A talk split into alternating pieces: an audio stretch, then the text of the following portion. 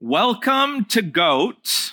And if you are a baby boomer and you don't know what GOAT is, it stands for the greatest of all time. This series, we're talking about what I believe is the greatest person of all time, Jesus Christ. Now, I believe that Jesus is the Son of God, that he is divine, that he was more than just a man even if you don't believe, if you're not quite there at that point of belief yet, you've got to come on board that Jesus has got to still be in your top three of greatest people of all time. 2,000 years later, we're still talking about Jesus, whether you believe he was who he said he was or not. So let's just all get on common ground here that Jesus is the greatest person of all time. And what we're doing in this series is we're introducing different disciplines that we can apply to our life because what we want to do as Jesus followers is we want to become more like him. That's what being a Jesus follower is. Jesus, throughout his ministry on earth, would live his life in a particular way. He taught certain messages, and we are to apply those things to our life and try to become more like Christ. And our lives in general are not a product of our intentions, are they? Like, oh, yes, I, am intending to be a Jesus follower, but I'm just going to go over here and my actions aren't going to reflect those intentions. Yes, I'm intending to lose uh, 20 kilos, but I'm going to have McDonald's for breakfast, lunch, and dinner for the next month. Like, there, our intentions are not what shape our lives, it is our habits that shape our lives, isn't it? It's the things that we actually do. It is direction, not intention, that determines our destination. Direction, not intention, determines our destination. And so each week, what we're wanting to do is we're wanting to introduce a different habit, or another word for that is a different discipline to apply to our life so that we can become more like Christ, because that is the destination that we are striving for. So today I want to introduce an essential ingredient or an essential discipline or habit that we need to apply to our lives, and that is intentional community. Intent, we would all agree, right? We'd all agree that some things in life you just can't do on your own. There are things that you need other people in your life to do. A few examples pickleball, can't play pickleball by yourself. Marco Polo, can you imagine in the pool, eyes closed? Marco, Marco, right? No one's, you can't do Marco Polo on your own. You can't give yourself, you can't get a hug. Like, especially if you've got no flexibility like me, like those hugs, they just don't work. You can't do that. You can't own. Um, you can't make a baby on your own. Yeah, you can't do that either. You can't practice making it. Anyhow, um, you can't be, you push me to it. Uh, you can't become like Jesus on your own either. There are so many things in life that we can't do on our, on our own, and we are not designed to follow Jesus on our own. It's not, we are, we are created for relationship with God and we're created for relationship with God's people. And in such an individualistic culture, uh, the, we are actually in like the most individualistic culture in the history of the world we naturally think of spirituality in an individualistic way.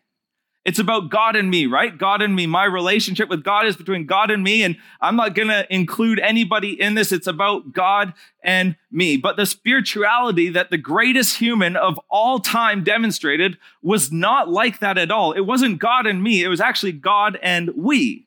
It was God and we. It was a communal type of faith. It wasn't I mean, yes, he would. There are times where you have to go away from the crowd. You got to go away from the distractions and people and to spend that time with God. But that's not where it stops, right? It's God and we, not just God and me. It was communal. It's the way that he did life. And those he invited to follow him, they were invited into a group. And the whole rest of the New Testament continues that theme as Jesus starts what we call the church. We are vitally connected to one another like part of the body right? The the different writers of the new testament would talk about like we are the body of christ and each one of us have a different part to play. It's not an individualistic thing following jesus. It's a communal thing. We need to one another our way to following jesus to love one another as I have loved you. Jesus says you must one love, an- love one another. We got to one another our way to this thing. Think of the Wizard of Oz for a second. I'm sorry for the pixels here, uh, how grainy it is, but think of the Izzard wizard, not the Izzard, the Wizard of Oz with Dorothy and Toto and the lion and the Tin Man and the scarecrow. It's a story of how they all needed each other to reach their intended destination. They all needed one another to, to bring their various strengths and to lean on their various strengths to get to where each one of them needed to go. Some of them had weaknesses that other strengths would be able to fill in those weaknesses. Dorothy, she ended up getting home. The lion found his courage. The Tin Man found his heart. The Scarecrow found out he had a brain. Did Toto get a treat? I don't know. None of them none of them would have made their way to where they needed to get on their own, right? They needed one another. The same is true for us. Spirituality, being a follower of Jesus, is a team sport. It's not like tennis where you're on your own. It's a team sport, right? You got, it's something that we do together. And I know you introverts like me out there are going, no, John, I can do this by myself. I don't need anyone. I've got enough people around me right now. I don't need any more relationships in my life. Isn't it true that you can have people around you at all times and still feel lonely? That you can have people that you work with, you can have people that you come to church with, even if you go to a connect group. And if you don't actually let someone in, you still don't feel a part of community. You still feel isolated. You still feel lonely. And it can be hard, though, for us to develop that right crew. It can be hard for us to develop that right team because I do believe there has to be a right team. You gotta, you gotta develop the dream team of community around you to go on this journey because it's really hard to let people in, to drop the mask, to let go of, to drop the walls. It's hard to let people in that you don't trust. It's hard to let people in that you don't get along with. And it's hard to let people in that that you're not sure if what you share to them is going to stay with them. But we need to learn from the goat. We need to learn from the greatest person of all time on how to make that happen, how we can have intentional community. And as we see how he practiced this discipline of intentional community, and it is a discipline, it's, it's, it becomes life giving. It's that John 10 10 again. I have come to give you life and life to the full. It's unconditional. It's spiritually engaging relationships. And these things, they just won't happen. You can't just intend to have these relationships. Like I've never heard someone says, say, yes, I, I, um, I mistakenly got into this meaningful relationship with someone. It was just an accident. I didn't spend any time with them, but we somehow have this amazing relationship. No, that doesn't happen. When you look at the way that Jesus did his life, his relationships were front and center for him. They were the priority in his life, which brings me to the first necessary commitment when it comes to intentional community. Priority.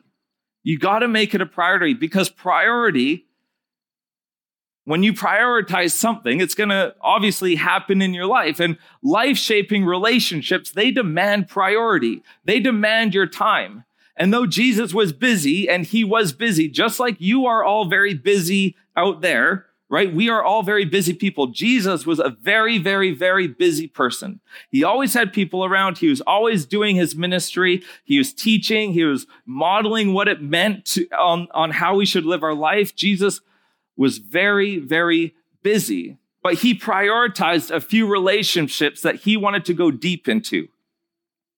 He wanted to go deep in, uh, in a few meaningful relationships. That's why multiple times in the New Testament, you see him working hard to get away from the crowd, to spend unhurried time with his disciples and friends. Do you have any unhurried time in your calendars? Do you have any unhurried time where you are intentionally connecting with those people around you? It's challenging because you're all very busy people. You've got kids, you've got work, you've got to make, you got to do grocery shopping, you got to clean the house, you've got your connect group, which I hope many of you are in connect group. We are all very busy people. But do you have unhurried time in your calendar? Because that's so important. Jesus had unhurried time in his everyday life. Even though there was much less, there was much more work to do, there was there's much to teach, there were there were miracles to have. Jesus wanted to spend time with those who are closest with him because relationships demand time. You can't have strong, meaningful, deep relationships if you don't spend time with those people. And if you look at Jesus' life, you'll notice that he did not prioritize all of his time equally across the different groups of people that were in his life. Jesus had different levels of people that he would share different things with. Now, some of you, some of you are under sharers. You bottle up what's going on in your life and you don't let anybody in. Maybe it's because of a past experience, but you don't let anybody in with any crowd. Some of you are oversharers. You share too much with too many people, right? Whatever's going on in your life, I don't care if I only met you yesterday, I'm going to just blah all over you, right? We need to learn on what wisdom is on who to share what with. Because if you're oversharing with, with people that hardly know you, that's an unfair burden on them. And you don't have that permission and position to do that. Anyhow, Jesus, Jesus had different levels of relationships that he had. He had, first of all, the outer circle, he had the crowd right? Wherever Jesus went, there were crowds. He was doing miracles. He was doing, teaching things that were unheard of, and people wanted just more of Jesus. So there's the crowd. Next were the followers. He had the followers. I'm not talking about the disciples, but the people that said, Yeah, Jesus, I heard your sermon on Sunday, but I want to hear it on Monday, Tuesday, Wednesday too. Like they just followed him wherever he went. So he got the, the crowd, the followers. Next, we've got the 70, right? A group of his followers that he related to you uniquely, and he would send them out on different missions. Next, after the 70, they had the 12, the 12 disciples whom he loved dearly and whom he spent a lot of time with but that wasn't his closest circle. The closest circle around him included three. He had the crowd, he had the followers, he had the 70, he had the 12, then he had the three. And there were three of his 12 disciples that he was closest to Peter, John, and James. They were like his inner, inner circle. He had different levels of relationships that he would share different things to. So he had his 12 disciples, then he had these threes. These were like his three closest friends. So at times when Jesus needed only those closest to him, he would leave the rest of the 12 behind and take Peter, John, and James. For example, the moment of the transfigur- transfiguration where Jesus shows his true glory as God in Matthew, he says, after six days, Jesus took with him who? Peter, James and John, the brother of James. Now, John is clearly stuck in that younger brother stage where he's only related to as the brother of James, right? Why can't he just be John? Nobody else thinks that funny. Okay. Peter, James, and John, the brother of James, in case you, okay, anyhow, and led them up a high mountain by themselves. So he left the 12, he brought his three closest. There he was transfigured before them. His face shone like the sun, and his clothes became as white as the light. Just then, there appeared before them Moses and Elijah talking with Jesus. Now, I wasn't going to say this, but anybody else getting Star Wars Episode 6 final scene where they all come back and they're all sitting around the campfire vibes here? I think maybe that's where Star, anyhow, shouldn't relate Star Wars and Jesus, but anyhow, so just, let me get back on track. Just then, there appeared before them Moses and Elijah talking with Jesus. And this was like the coolest of cool experiences, right? The disciples, all of the disciples would have loved to be there. Jesus is God who took on flesh and he takes these three to see his divine glory. And they end up seeing Moses and Elijah who come down from heaven are having a little powwow with Jesus. I mean, how cool would that be? I know I would love to be there. The three, I'm sure they're so grateful that they were there, but the 12, do you think the 12 felt a little bit like excluded? Did they feel a little bit left out?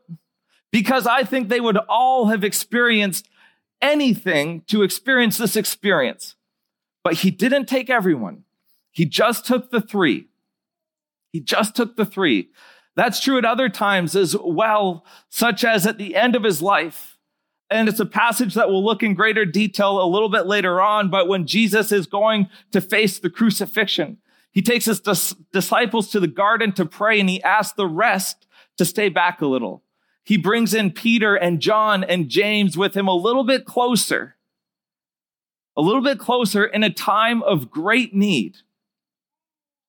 Do you have those, that close community that you can lean on in times of great need? When things are just not going well? I will just say this oftentimes, if you don't, we can't point the other the finger at anybody else except for ourselves. If we don't have that type of intentional community in our life, it's not because people don't like us. It's not because people don't like you. We need to be able to, to be vulnerable with a few and let people in. As scary as that sounds, we need to let people in our lives because being a follower, living life is not meant to be done alone. And it's lonely and it's isolating, and you cannot live a John 10 10 life, life to the full by yourself. Jesus prioritized these three people in his life more than any other people. And again, did that bother the other disciples? Yeah. Did the other disciples maybe have FOMO? Again, baby boomers' fear of missing out. Did, did they have FOMO? Probably. I probably would have too. Like, oh, I wish I could have seen that. I wish I could have seen this moment with Moses and Elijah and Jesus. Why didn't you take us? Well, yes, we want to be inclusive of our life, but sometimes you have to be exclusive with your most trusted people. We want to be inclusive people, but when it comes to your deep, meaningful relationships, there is a level of exclusiveness that you can have and it's okay if some other people feel left out because it's not about them in this moment, it's about you. It's about following Jesus in a communal way. Because you can be friendly with everyone, but you can only be close friends with a few. You can be friendly with we should be friendly with everyone, but you can only be close friends with a few. And for those few relationships to go deep, they demand priority, they demand time. That's certainly true in our culture because we are all so busy. We're also pulled in every other direction and we pack our lives so full. We schedule our lives. You've got your Google Calendar and you might have like a break of 15 minutes and you go, you know what? That's me time. That's my, that's my sit on the couch and relax and do nothing time because we jam pack our schedule so full. And then we wonder why our key relationships don't feel that close. Because to have close relationship, that demands time. Hear me on this, okay? Most people don't have significant relationships because they have never made them a significant priority. Makes sense. You can't intend your way to significant relationships. Just doesn't work. Intention isn't enough. Direction, not intention, determines your destination. And relationships are high maintenance. They're high maintenance, and we have to make time for them. In our culture, we have to make time for them in our culture where we run so fast. It means that we have to put some kinds of structures in place to make sure that we have the necessary chunks of unhurried time in our calendars to go deep in our relationships to have a level of like non-romantic intimacy in our relationships where you are letting people in and you are vulnerable and you are breaking down the walls because I know church, I know how isolating and lonely it can feel when you don't do this. I know how isolating and lonely that can feel. And then when you're going through rough times, it magnifies how lonely you are. And then you go, God, are you there? because I don't got people here. Are you even there? Following Jesus is a communal thing. And all priority means, all priority means is that we plan our schedules around what is most important in our life and we let everything else fall around that. You plan what is most important. You put it in your schedule. I'm sure a lot of you are calendar people. You plan and prioritize your relationships and say, I'm going to make time for these relationships no matter what. I know I'm busy. I know I've got a lot going on, but I am going to stop closing my door. I'm going to stop shutting people out and I'm going to invite a few people in because we need this. You need this. We need these types of relationships. We schedule every minute of our lives and then we expect to build significant relationships in the cracks when it's got to be the other way around. Relationship building can't just be an afterthought, it takes intentionality and it takes prioritizing it. I remember a few years ago now, I was in this place where I wasn't like particularly doing well. And do you guys ever do self reflection like, okay, I'm feeling this way. Why am I feeling this way? And you start to uncover certain, like you lift certain rocks up and you figure out, and then you know, like when you, when you hit the spot that that's the reason right? Anyhow, that's what I tend to do when I know something's off. I just go through the different areas of my life and I realize that I had absolutely, positively no friends. No, for you can laugh because I've I've come away from that. I've I had no friends. I had people that I worked with. I had people that I went to church with. I had my family. But when it came to significant relationships, I had no friends. And I was okay with that for a while because I am somebody that is introverted. But then when I realized that I had no friends and I realized how lonely I was feeling and how isolated I feel. And so I thought, I want to have deep and meaningful relationships. God has designed me, He has wired me, He has wired you to have these types of relationships in your life. And it was clear to me that this was missing. So again, direction, not intention, determines destination. I didn't just go, okay, well, I'll get to that in a little while and forget about it. Right? When I recognized that I had nobody, that sounds really sad, but I, I, I just went through my contacts. I went through my contacts and I just thought, who, who do I trust enough that I'm willing to let in? Who would I like? Who do I see somebody that I could do life with? Who do I see somebody that I could journey with that will call me out for my faults, that I will let them in, as scary as that is, that I can be vulnerable with? And there were three names that I came up with that I called, and we, we still stay in contact today. And it was the best sort of juncture in my life to change the trajectory of the path that I was going down. Small groups and connect groups are a great way to do this. And we want to build our church around these types of connections, these types of small groups, so that we can do life together.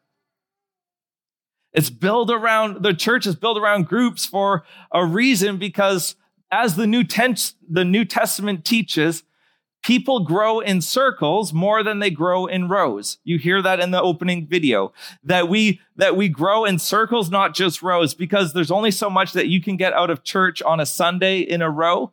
But when we get together throughout the week and have that sort of community, that's when life transformation begins. Intentional connecting with others is a discipline that we need to establish in our life. And what is a discipline? I heard this quote once that discipline is doing what you need to, even when you don't want to. So, this is a discipline in our life. If we want to become more like Jesus, this is a discipline that we need to put in our life. It's doing what you want to or what you need to, even when you don't want to. And like I said, you can be around people all the time and still feel isolated priority by itself. It's important, but it's not enough. Just prioritizing it won't accomplish the type of community that we talk about. You could spend 100% of your time with someone and never grow close relationship with that person. Because that next ingredient that you need to have is authenticity. Authenticity. Authenticity is where you give up managing your image and actually open up your life. It's when you stop image managing, stop allowing shame to rule your life because you go, what I'm going through, I'm the only one that's going through. So I am not going to open myself up because I know I'm not the only person. I know I'm the only person going through. That's a whole load of, you know what? We have to be authentic in our relationships. Not all, you don't have to be 100% open with the crowd or even the 70 or even the 12, but with that three with that close group. It's so important. Now, I'm way out of my depth here. I'm going to try to give an illustration. Ladies, you need to help me. Makeup. Okay, here we go. Guys, take, take notes. I'm going to tell you how makeup works. Gonna tell you it. I promise you. This is a safe place. This is a safe illustration. I don't wear makeup, but of course, some of you do. I don't know. Anyhow, let's go. Makeup, tell me if I'm wrong, is there to cover up stuff you want to be covered up and to smooth things out you want to be smoothed out? Am I, ladies, am I getting there? I'm seeing some, you don't want to hurt my feelings that I'm way off, but all right. So let's just say that makeup is there to cover stuff. I'm going somewhere with this. Makeup is there to cover stuff up that you want to be covered up and to smooth things out that you want to be smoothed out. Let's say that your skin is a little bit blotchy or has some little scuffs on it that you want nobody to see. So we put what is called foundation on. How am I doing, ladies? Thank you, thank you, thank you. You and what you're doing, uh, I don't want to get this wrong, but you're sort of creating a, like a neutral site to work on. Yeah, a neutral site, sort of. The, I'm getting mixed reactions. I'm so insecure about this. Okay. So you've got a foundation that's covering up the blotches. But if you wake up and you've got a zit that the foundation isn't doing enough, next level, right? We're going with the concealer. Yeah? Thumbs up, ladies, if I'm right or men. Hey, I don't know. I don't know. Hey, I'm no expert. So, okay, when it comes to that's silly, when it comes to like our physical appearance and makeup, obviously I don't really know what I'm talking about because I've never, I swear to you, I've never worn makeup. But I do know, I imagine, I imagine that, I might be wrong. I imagine that when you start wearing makeup, it's hard to stop because otherwise you wouldn't say, I'm going to put my face on right? Because that's what you're putting your new face on, your new identity. And again, I'm not saying there's, I'm don't, I'm not being judgmental. I'm not saying there's anything wrong. If it was, you know, I could use a little touch ups around my eyes. I'm getting bags. I've got kids. Um, anyhow, where was I? I don't know a lot about that, that image management, but when it comes to personal makeup, personality makeup, or character makeup, I, I know a little bit more, right? We all want to wear personality makeup and character makeup where we're actually covering up what's actually going on beneath the surface. We're not letting people in. We're putting our new makeup on or our new face on, our new personality on because we're afraid that if we let people see who we actually are, that they wouldn't accept us. We're afraid that if we let people in, that the real version of us isn't enough. We have blemishes and blotches in our character and in our relationships, and, and we don't want anybody to know what's really going on in our life. We have emotions like fear and doubt and envy and we work really, really hard to cover those things up. And when it's really coming to the surface, that's where you put the concealer on, right? We want to cover it up. We have family and, and marriage struggles. We have parenting struggles. We've got addiction, financial struggles that we're afraid to let people in because we all see each other's lives as this favorite Christmas channel. Anybody? Hallmark? It says Hallmark. You know, in a Hallmark movie, everything's perfect, right? The family's perfect. Their skin is perfect. Their house is perfect. Everything's perfect in Hallmark movies. It's like we, when you take a family photo for that brief three seconds, you just want it all to like look perfect, right? Or when you come to church for this hour, you want it to look perfect. But it, we, we know that in the car, there was an, there was a screaming argument that was going on. And then we came here and we're like, Oh, thank you, Jesus, right? We, we, we want people to see the hallmark version of our life. We have an image to maintain. And we hide behind it with character makeup. And the more we do, the more we put this character makeup on, the less anybody knows who you actually are.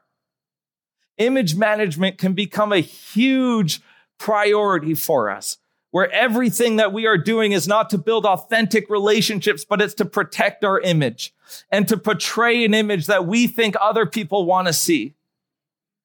Think about Jesus a little bit. If anybody ever had reason to worry about his external image, it was him.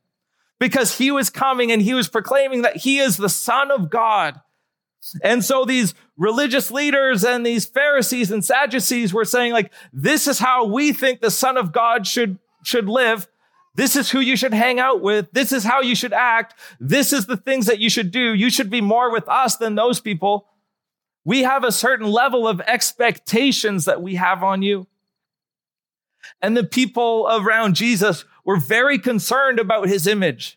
They were very concerned about who Jesus was, was showing to other people, the person he was showing. They all had ideas of how he should portray himself, but Jesus seemed to disregard all of those expectations. He didn't hide who he was, nor did he act the way other people thought God should. He hung around people that others thought God would never hang around. And he did not go into the other people's expectations because when you're trying to be everything to everyone, you end up being no, nothing to anybody. When you try to be everything to everyone, you end up being nothing to nobody. Jesus did not go into what he thought other people thought he should be. Jesus was not afraid to be vulnerable about what was really going on in his life. He didn't pro- project an image of someone who was without pain. He didn't project an image of someone that was without struggle or without dread. And the most dreadful, scary moment of his life he didn't puff out his chest going, yeah, I got this all under control, guys, right? Like we like to do sometimes. We call it like that duck syndrome. Like, you know, when a duck is on the lake, they're gliding so nicely, but their feet are going a hundred times a minute underneath. And that's what we try to do, right? We've got all this tension, all this angst, everything going on inside of us, but we don't let anybody see that. And we just show them that we are a duck. And Jesus wasn't hiding the dread that he was facing. He wasn't hiding the worry or, or the fear that was in his life.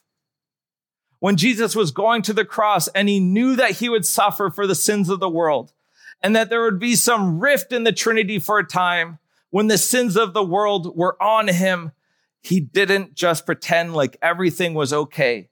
He didn't hide how he was feeling and he did not do it alone. He brought all the disciples with him to the garden because he didn't want to suffer alone. He didn't want to go through this struggle alone. This is what it says. Then Jesus went with them to the olive grove called Gethsemane, and he said, Sit here while I go over there to pray. He took Peter and Zebedee's two sons, James and John's, John, and he became anguished and distressed. Let's stop there for a second. So Jesus is feeling incredible dread, fear, and sorrow. And he has a choice to hide behind the makeup of togetherness or to just drop all of that. And with his closest friends, he drops it all. He takes off the mask. He takes off the face. He takes off the hiding behind his, the character makeup. He lets them see and feel his anguish and he lets them feel his distress. He lets them in with how he is actually doing. And then he told them, My soul is crushed with grief to the point of death. Stay here and keep watch with me. This is how I am actually doing right now. My soul is crushed with grief. He went on a little farther and bowed with his face to the ground, praying, My father, if it is possible, let this cup of suffering be taken from me. Yet I want your will to be done, not mine. Right? This is, this is not pretty. This is not him saying, don't worry about it. I've got it all covered. I'm strong. He's letting people in. He's being vulnerable. He's modeling what it means to be in community to let down the guards. He modeled a life of vulnerability. he modeled for us a life of vulnerability. For a lot of us, being vulnerable is hard. At least uh, from my personal experience, I know what it is. I know it is for guys. I'm not saying it is just for guys, but I know it is for guys. Eh, so if ladies wear physical makeup, I know guys, we, we're great at wearing the character makeup. It's a big risk to self disclose. It's much easier choosing image management, isn't it? To, to allow everyone to think that we've got it all together, to allow everyone to think that there's nothing going on that is wrong with us, to allow everyone to think that we're just fine. Yet that safe choice comes with huge implications because when we choose image management over vulnerability, you're choosing loneliness. Because, like I said, you can be around people all the time, but if you don't let anybody in, you're just going to feel lonely. The only thing people know of us is what we project. They don't really even know us. And so I got a challenge for you. I've got a challenge for you this week. The discipline that you need to in, uh, apply to your life this week is intentional community. Intentional community. Make it a priority. Prioritize some sort of community. And maybe it's just, maybe it's saying, Hey, I want to come to potluck dinner on a Thursday night and I want to join in that community, which is, uh, there's information at the, the connect table at the back. Maybe it's saying, Hey, that girl's rock announcement that Tony make, I want to come alongside other women in this church and I want to allow, begin to allow people into my life because I know I can't do this on my own anymore. I know, I know I can't, I can't be isolated. I can't be lonely. We need to prioritize it because to follow Jesus well, you need to take off the mask in your community. You need to be authentic. I'm not saying with everybody that you come in contact with, but this week, will we be intentional with our community? Will we let down the mask, take off the makeup, take off the, the character makeup? And maybe there's one or two people in your life that, that you trust. And, and just for clarity's sakes, outside of your family, outside of your spouse, outside of your children, outside of your parents, outside of your grandparents? Can we find one or two people in our life that you are willing to actually let in? To say, hey, this is how I'm going. I'd love for you to go on this journey with me. Because to follow Jesus well, we need to take off our masks. So the challenge this week is intentional community, prioritize it and be authentic in it. Amen, church? Amen. Jesus, we thank you that we are created for relationship with you and we're created for relationship with others. And God, we know it's scary. We know it's scary to let people in because we're afraid. We're afraid that if they see who we really are, that we won't be accepted. And we know it hurts a whole lot less if we are portraying an image that if that image is rejected, we know that that's not really us. So, God, we want to let down, let down the brick walls. And we know it might not be an overnight thing, but we want to begin to be intentional with letting people in, letting people in, letting people in. And God, I pray that we would be that safe place for other people, that they would feel comfortable enough to come to us to let us into their lives. That we would not be a, a, a people of judgment, that we would have neutral reactions and that we'd be able to love one another as, as Jesus loved us, that we would love one another. Thank you in Jesus' name. Amen.